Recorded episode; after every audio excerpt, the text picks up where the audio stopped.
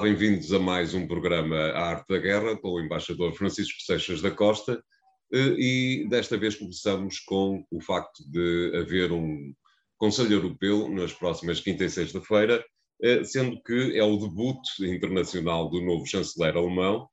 eh, que terá pela frente, digo eu, dir-me-á também o embaixador se concorda, terá, terá pela frente um presidente francês aguerrido em plena campanha eleitoral, ou quase em plena campanha eleitoral, uh, e que pretende, como sempre, capitalizar a sua prestação internacional uh, para a política interna. Como é que acha que se vai passar o próximo Conselho Europeu, embaixador? Bom, este é o primeiro Conselho Europeu sem Angela Merkel e com Olaf Scholz. Um, eu diria que, tendo em conta aquilo que são os primeiros sinais da administração alemã, eh, que começou, como é tradicional, começar na relação franco-alemã com uma visita a Paris, Olaf Scholz foi visitar Emmanuel Macron, eh, com uma agenda que, no fundo, é uma agenda de continuidade naquilo que são os problemas que a União Europeia tem. A grande novidade é, por um lado, digamos, o elefante na sala, isto é, a falta de, a falta de, de Angela Merkel, e por outro lado a circunstância da França ir iniciar a, a sua presidência da, da, União Europeia nos próximos seis meses, seis meses esses que coincidem precisamente, isto não é necessariamente mau para Emmanuel Macron e para as suas ambições no plano interno, com as eleições presidenciais francesas, onde, o, digamos, o cenário se começa a desenhar mas onde, já agora vale a pena fazer aqui uma nota de pé de página, a escolha feita pela direita tradicional é aquela que mais pode afetar Emmanuel Macron. Isto é, é uma personalidade que, eh, Valérie Pécresse, que foi escolhida pelo partido eh, que no passado era o Partido Golista e, e na sua, no seu prolongamento, é uma figura que vem de uma área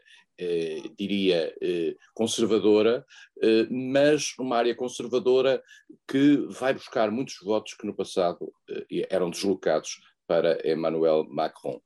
Eh, e isso pode criar um problema. Mas, portanto, Macron entra, eh, quer fazer manifestamente deste, deste arranque e desta presidência um êxito e vai procurar ser o centro daquilo que é o papel da União Europeia nos próximos, nos próximos seis meses. Eh, e, Daí o choque possível ou provável com os interesses alemães.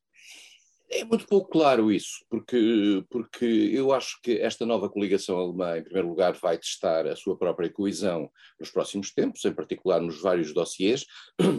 Temos uma, uma, uma mistura de, nesta coligação que, que, tendo sido, embora testada naquilo que é seu, o, seu, o seu trabalho preparatório para, para o próprio tempo do governo, mas temos dimensões diferentes, dimensões mais social-democratas que são eh, colocadas, digamos, na figura do próprio primeiro-ministro, mais dimensões de, de natureza ambiental e energética que têm a ver com a presença dos verdes, e depois as dimensões de natureza financeira, que são muito importantes a prazo para aquilo que é, que é a sustentação do euro e a possível uh, revisão daquilo que são as bases do, do Pacto de Estabilidade e Crescimento uh, por parte dos liberais. E, portanto, temos aqui um, uma, uma, uma coligação que vai ela própria começar a dar sinais no plano europeu diferentes eh, daquilo que era uma certa unicidade e, mais do que isso, uma certa personalização da própria política externa na figura da chanceler. Uh, Olaf Scholz não tem a mesma, a mesma personalidade. Mas este Conselho Europeu vai ter à sua frente, naturalmente, as questões do Covid, a questão do Covid e a questão das vacinas, e em particular um, uma questão muito importante e muito difícil de gerir no plano eh, interno alemão, no plano interno europeu, que é o modo diferenciado como as opiniões públicas nos vários países europeus estão a reagir à questão das vacinas, eh, o aumento ou não do negacionismo aqui ou ali, e, e o próprio a própria linguagem que está preparada para este Conselho Europeu, ao que, ao que já vi, aponta no sentido de ir ver os vários, os vários modelos de aproximação a isto. Aí também se liga uma outra questão que tem a ver com a imagem da Europa no, exterior, isto é, a solidariedade europeia face àqueles países que não têm os mesmos recursos e que não tiveram o mesmo acesso às vacinas, mas que são, para além da questão da solidariedade, elementos essenciais para aquilo que é digamos, a gestão económica da própria, da própria pandemia. Caso contrário, se parte do mundo ficar isolado, naturalmente que aquilo que é vantagem europeia no comércio internacional eh, será marcada por isso. Portanto, temos aí um problema. E o próprio Conselho Europeu também vai analisar, quer, quer as questões que se liguem ao funcionamento do mercado interno, por virtude de algumas medidas tomadas relativamente à Covid, quer aquilo que se liga à livre circulação de pessoas.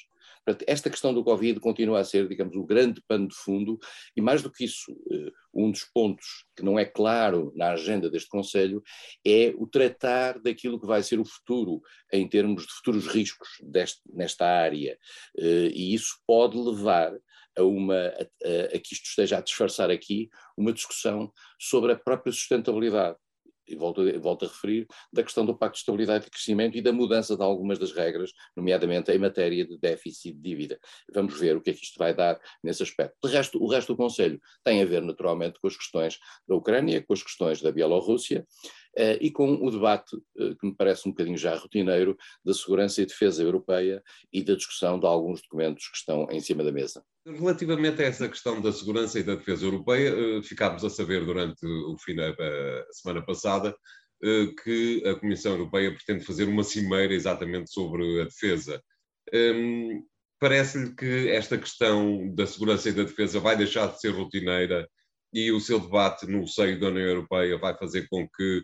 um, haja uma nova agenda nesta área? António, é muito provável que haja uma tentativa, mais uma tentativa, de, de, dar alguma dimensão à agenda de segurança e defesa europeia, tendo em atenção os riscos próprios que a Europa corre. Mas eu penso que na questão da defesa, passado o que foi o período Trump e estando ainda em vigor, eu diria, aquilo que é uh, o, o, o, o, estado de graça da relação entre a União Europeia e Joe Biden, naturalmente que a NATO continua a ser o elemento central e, em particular, para países europeus, nomeadamente aqueles do centro e leste, que vivem muito preocupados com a Rússia e, e com razões próprias, eh, naturalmente que não estarão disponíveis para fazer subsumir numa espécie de defesa europeia mais luz, mais, mais aberta, eh, aquilo que é a defesa europeia dura que a, que a NATO lhe dá. E, portanto, vai ser uma discussão naturalmente de aproximação, e é bom que estas aproximações se façam, porque também, ao mesmo tempo, mostram a, a vontade de tentar caminhar em conjunto, mas não vamos muito, muito mais longe. Gostava só, só em relação ao Conselho Europeu de notar o, o último ponto do Conselho Europeu, que é, que é fundamental, que é a questão da África. Vai haver uma cimeira entre a União Europeia e a África. Nós tivemos para fazê-lo durante a nossa presidência há um ano, precisamente há um ano, eh, não foi possível fazê-la, convém dizer que aqui temos alguns créditos eh, a reivindicar, porque fizemos as duas primeiras cimeiras entre a União Europeia e a África. Isso foi bastante importante para a marca das presidências portuguesas de 2000 e 2007. Macron vai naturalmente procurar jogar com isto e vai procurar jogar com isto tendo em atenção um ponto que, que é da maior importância e de que nós vamos falar muito no futuro, que é a questão da desestabilização no Sahel. Neste momento está-se a criar no Sahel aquilo que alguns já chamam o novo Daesh, uh, desta vez em zonas mais distantes e mais difíceis de acesso. Uh, e como tinha havido uma indicação de uma, de uma saída de tropas francesas uh, dessa área onde estavam empenhadas, como há uma, havia uma grande hesitação relativamente à permanência de estruturas das Nações Unidas aí, de forças de, de, operações de paz das Nações Unidas, eu não sei se não vamos, se a Europa não vai ter que fazer aí um repensar uh, do seu empenhamento em África através disso. E, portanto, a Cimeira é África também é um pouco um momento, não, há muitas outras questões que estão em, em, cima, em cima da mesa, desde as migrações, desenvolvimento, comércio, etc. Mas essa questão da segurança vai ser vital. Estamos a falar de um continente com mais de 50 países, dos quais 48 estão abaixo do, do, do, do Saara, e, e, portanto, toda essa zona e a destabilização nessa zona, que já vai de um lado ao outro, já vai do, do Índico ao Atlântico, eh, convém eh, estar em análise. Uh, Macron quer fazer a Cimeira da África, que seria portuguesa, digamos, quer de alguma forma repetir uma cimeira com os Balcãs, uh, que foi uma cimeira organizada e não muito bem sucedida pela Eslovénia, não lhe parece que a agenda de Macron para, estes, para os próximos seis meses é um bocadinho, uh, digamos que precipitada e excessivamente abrangente? Não, eu acho que a agenda dos países em matéria. Eh, eh, os países levam para dentro do, da sua agenda comunitária, nos seus seis meses, aquilo que podem, em função quer do, do, que está no pipeline comunitário, quer daquilo que, é, que são as suas prioridades. Tem é convencer os parceiros que essas prioridades são também prioridades europeias. Exato. Macron tem uma grande ambição para a Europa, tem uma grande ambição para o seu papel europeu. É natural que procure sublinhar o, o, aqueles aspectos que são mais importantes. Estes seis meses vão ser decisivos para Macron porque, embora a política interna francesa se faça muito de acordo com as questões das linhas divisivas da natureza interna, naturalmente que para um país tão orgulhoso como a França é, uma imagem externa forte é eh, um fator muito importante, eu diria, para alindar a imagem dos presidentes. Vamos fazer aqui o um primeiro intervalo, voltamos já de seguida com os novos temas de hoje. Até lá. Bem-vindos à segunda parte da Arte da Guerra, eh, desta vez para irmos até à América do Sul, eh, onde o Chile, eh, no próximo fim de semana, vai ter a segunda volta das presidenciais, sendo que, de alguma maneira, continuando a sua história alguma, de alguma forma trágica, desde a partir da segunda metade do século XX, o, o país está extremamente extremado, se é que se pode dizer assim. Como é que está a observar uh, o andamento das presidenciais no Chile, sendo certo que, em princípio, ou ganha uma extrema, uma extrema à direita ou uma outra extrema à esquerda? O Chile, de facto, tem razão. O Chile teve uma evolução, uma evolução muito problemática ao longo das últimas décadas. Depois teve um período, digamos, de quase uma vintena de anos de, de alguma estabilidade e de alguma alternância centro-esquerda, centro-direita. Eu diria tudo, no fundo, são herdeiros do traumatismo que foi a ditadura militar chilena de Pinochet uhum. e uh, a, a, entrada, digamos, da, daquilo que, que foi uma gestão uh, liberal pura eh, da escola de Chicago. Uh, o candidato da, da, da extrema-esquerda, Boric, diz uma frase interessante, eu diria para os ouvidos de certa, de certa esquerda europeia, diz se o Chile foi o berço do neoliberalismo vai também ser o túmulo do neoliberalismo. Bom, isto é uma frase bonita, mas é uma frase que, em termos, digamos, de imagem internacional, eh, coloca um sentimento de alguma confrontação dentro do Chile. E o que está a acontecer hoje é, é isso mesmo. Uh, o Chile está muito dividido. Está muito dividido entre uma extrema esquerda ou uma esquerda que está mais ou menos unida à volta de Gabriel Boric, que é um homem de 35 anos uh, e que era pouco conhecido até na, na vida política chilena, um, é um dirigente associativo, juntou atrás de si agora uh, o, a, a generalidade dos partidos de esquerda, inclusivamente o, o, Partido Comunista, a sua coligação é, tem um nome, mas ligado ao Partido Comunista, uh, e à direita surgiu também um personagem, Cast, que era uma figura, um advogado de direita do setor, republic, do setor mais extremista do Partido Republicano, uh, que com um discurso uh, populista, digamos, que não é muito distante no, no, no, no, outro lado àquilo que é o de Cast, o de Boric, Casta apresenta uma agenda complexa e, mais do que isso, procura introduzir na vida política chilena um papel ao Presidente da República eh, muito forte, no sentido de o Presidente da República poder eh, gerir os processos de os estados de emergência e poder, poder ter um, uma, uma, uma gestão autoritária. Isto porque isto também tem a ver com a resposta àquilo que foi a grande preocupação de vários setores chilenos com a desestabilização que houve em 2019. Exato. E em 2019, porque em 2019 o Chile, eh, que convém dizer, na América do Sul, vivia um pouco à parte de tudo o resto. O Chile não faz parte do, do Mercosul, o Chile não fazia parte da Unasul, o Chile tinha uma espécie de relação direta com os Estados Unidos, dado que tem um acordo especial com os Estados Unidos. Deu-se conta que o Chile, a certa altura, deixou que parecia ser imune a um certo tipo de tensões, deixou de o ser e passou a estar dividido de acordo com uma linha que tem muito a ver com uma circunstância que se vive no Chile e que nunca foi ultrapassada nos últimos anos, independentemente dos vários ciclos políticos moderados, que é a desigualdade profunda que existe dentro do Chile. Uh, há um sentimento de profunda desigualdade, uh, quer, por exemplo, no acesso à educação, quer na questão fiscal uh, e em várias outras dimensões sociais de tal maneira que houve no, no, ano passado, em 2020, uma, uma tentativa de, eu diria, de pôr o conta quilómetros a zero, através de uma reforma constitucional que, que provocasse uma maior sensibilidade para as questões sociais dentro da Constituição. E a verdade é que a esquerda ganhou eh, na Constituição, da Constituição dessa, nessa Constituinte eh, e eh, reforçou aquilo que poderia ser uma tendência para a esquerda nesse sentido. Curiosamente, isto vem para liga-se quase com a, com a, teoria dos ovos, dos ovos e do cesto, nestas eleições presidenciais verificou-se uma tendência de direita forte, que faz com que nós avancemos para estas eleições uh, do mês de dezembro sem saber para que lado é que o Chile vai. Uh, e muito curiosamente,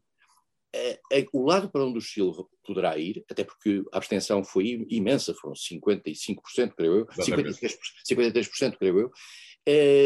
aponta para que haja um, uma parte do eleitorado que está pronta a ser conquistada. Por outro lado, o terceiro candidato, o terceiro mais votado candidato, eh, nas, nas eleições, isto de facto é muito estranho para nós, eh, era um candidato que nunca veio ao país, que nunca fez campanha eleitoral, que vive nos Estados Unidos, chamado Parisi, e que jogou numa agenda eh, tendo em conta os, as redes sociais eh, e, um, e, e, também um, um, um, certo discurso populista. Portanto, estamos todos aqui numa área de grande mobilização eh, de medos, de vontades, de, de, de, nesse aspecto. Eh, os sinais apontam para que a esquerda possa ganhar, isto é, para que Boric possa vir a ser o próximo Presidente da República. Agora, os sinais também apontam para que, acontecido isto, o Chile fique partido ao meio, eh, e qualquer que seja o candidato, a dificuldade desse candidato de poder fazer passar eh, no, na, no, no, Congresso no chileno, que tem duas câmaras, em que numa delas está, como está nos Estados Unidos, dividido ao meio, entre, entre a direita e a esquerda, eh, vai ser difícil para, para, para, mais para a direita, para o candidato da direita do que para o candidato da esquerda, mas de qualquer forma qualquer deles terá dificuldade em fazer passar, eh, digamos, medidas de natureza legislativa ou, ou administrativa com um impacto político sério eh, nos, próximos, nos próximos tempos. Portanto, vamos ter um impasse dentro do Chile.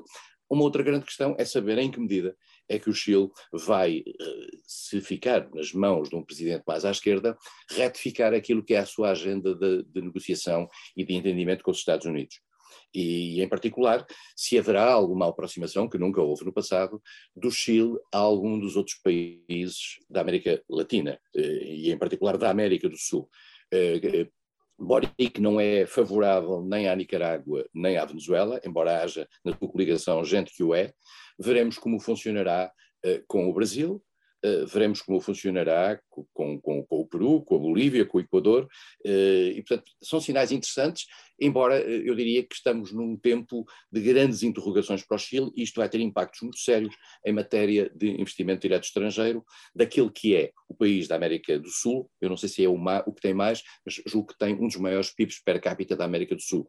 da América Latina, e portanto será aqui um teste também à estabilidade político-económica do Chile. Acha que pode haver alguma uh, existência de uh, vasos comunicantes entre aquilo que for um, a votação do próximo domingo e as eleições no Brasil do próximo ano? Uh, a esquerda, se ganhar no Chile, poderá ficar galvanizada também no Brasil? Eu não sei se no Brasil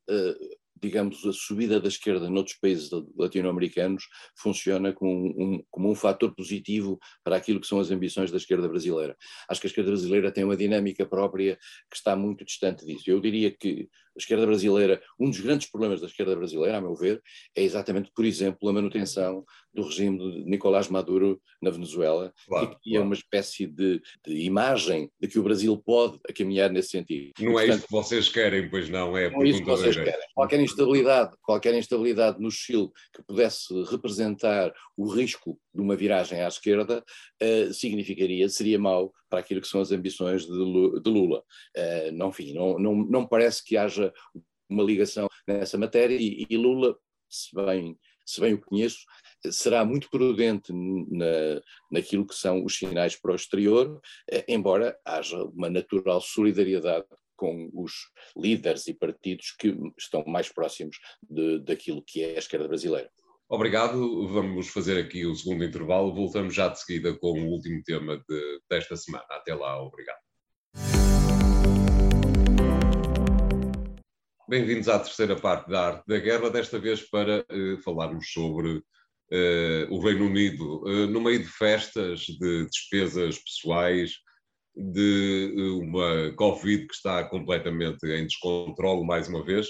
e de um Brexit que também está bastante pouco controlado. Hum, parece-lhe, Sr. Embaixador, que Boris Johnson está no princípio do fim da sua carreira política? Pode estar, só que ele teve eleições há dois anos, eh, eleições em que teve uma vitória extraordinária, um, Exatamente. aquilo que os anglo-saxónicos chamam landslide, eh, com um esvaziamento praticamente da, do, do, Partido Liberal Democrático, que era um, um tradicional uh, aliado dos conservadores, uh, de... E um esvaziamento da oposição interna também perante o esvaziamento da oposição interna, em particular uma oposição interna que estava na altura, digamos, eh, relativamente radicalizada por, por Corbyn, eh, que hoje tem um, um, líder mais moderado, mas que apesar de tudo não parece ainda sugerir-se eh, à opinião pública como uma alternativa. Vamos ver os sinais. Estes sinais normalmente no Reino Unido são medidos pelas chamadas by-elections, pelas eleições eh, pontuais que, vão, que vai havendo para, para, determinados lugares. Vai haver agora uma, eh, pode ser que isso dê algum sinal. O que é, é claro, é, e sem entrarmos aqui em juízos de caráter, é que Boris Johnson eh, é uma personalidade, eu diria, ciclotímica, eh, mercurial, como se costumava dizer, é, é uma personalidade que tem coisas de gênio e coisas de louco. Uh, isto hoje é, é, basicamente reconhecido por todos os setores uh, britânicos. Uh, e nessas coisas de gênio, conseguiu, apesar de tudo, levar avante aquilo que era o seu objetivo principal, que era o Brexit, que era fazer sair União, o, o, Reino Unido da, da União Europeia, coisa que sendo muito polémica e tendo um partido praticamente um, um país praticamente partido ao meio, na realidade, hoje em dia já não é, digamos, no Reino Unido uma questão, isto é, não há um movimento no Reino Unido para regressar uh, à União Europeia, uh, à esquerda ou à direita. Há, há setores que, obviamente, continuam a pensar que, é uma, que foi uma asneira tê-lo feito. Mas dito isto agora, há, diga, o problema que se coloca no Reino Unido é o da gestão da situação atual. E Boris Johnson levou a sua avante, assim se pode dizer. O que se tem provado é que Boris Johnson, na sua gestão do Estado, é particularmente chocante no, no, tocante àquilo que é a tradicional postura conservadora relativamente ao modo de lidar com as instituições. Boris Johnson tem tido um total e completo desrespeito, eh, até pelo, por um certo sentido de decoro no plano público, isso que referiu das festas de, em altura de Covid, de, um, de, uma falta de respeito por parte do Parlamento, eh, que já se viu no passado, aliás, viu-se durante o próprio processo do Brexit, e, e uma arrogância eh, extremamente afirmativa que lhe tem alienado vários setores dentro do Partido Conservador. Mas eu volto ao princípio. Johnson está no poder, eh, tem eleições eh, quando tiver, daqui a dois anos, vai ter, a menos que decida fazê-las antes ou procurar fazê-las antes, eh, e não tem um partido, um partido trabalhista do outro lado muito, muito afirmado. Por outro lado, Johnson está a tentar jogar a cartada nacional naquilo que é a sua relação com a União Europeia e naquilo que se, que sabe serem uh, as dificuldades da implementação uh, dos acordos que subscreveu com a União Europeia. Johnson faz uma coisa que não é, digamos, muito bonita para um país com a, com, com a história e a dignidade do Reino Unido, que é uh, não cumprir e dizer que não vai cumprir acordos que, que assinou, nomeadamente aqueles que assinou por, para sustentar a questão da Irlanda do Norte, e, e há quem diga hoje, é uma expressão curiosa, diz que Boris Johnson faz mais pela, união da, pela unidade da Irlanda uh, e, e, do que o IRA fez, do que o IRA fez no passado. E, portanto, uh, Johnson tem de facto uh, sido um, um fator de alguma perturbação no equilíbrio interno britânico, a Covid não tem ajudado, o, caráter errático da Covid eh, no Reino Unido também tem sido, que começou bem, ou terá começado bem, mas a gestão interna depois terá sido um pouco caótica. No domingo passado, uh, Boris Johnson anunciou uma maciça vacinação com a terceira dose uh, para procurar atacar aquilo que é o Omicron e a, e as, e a, nova, e a nova variante.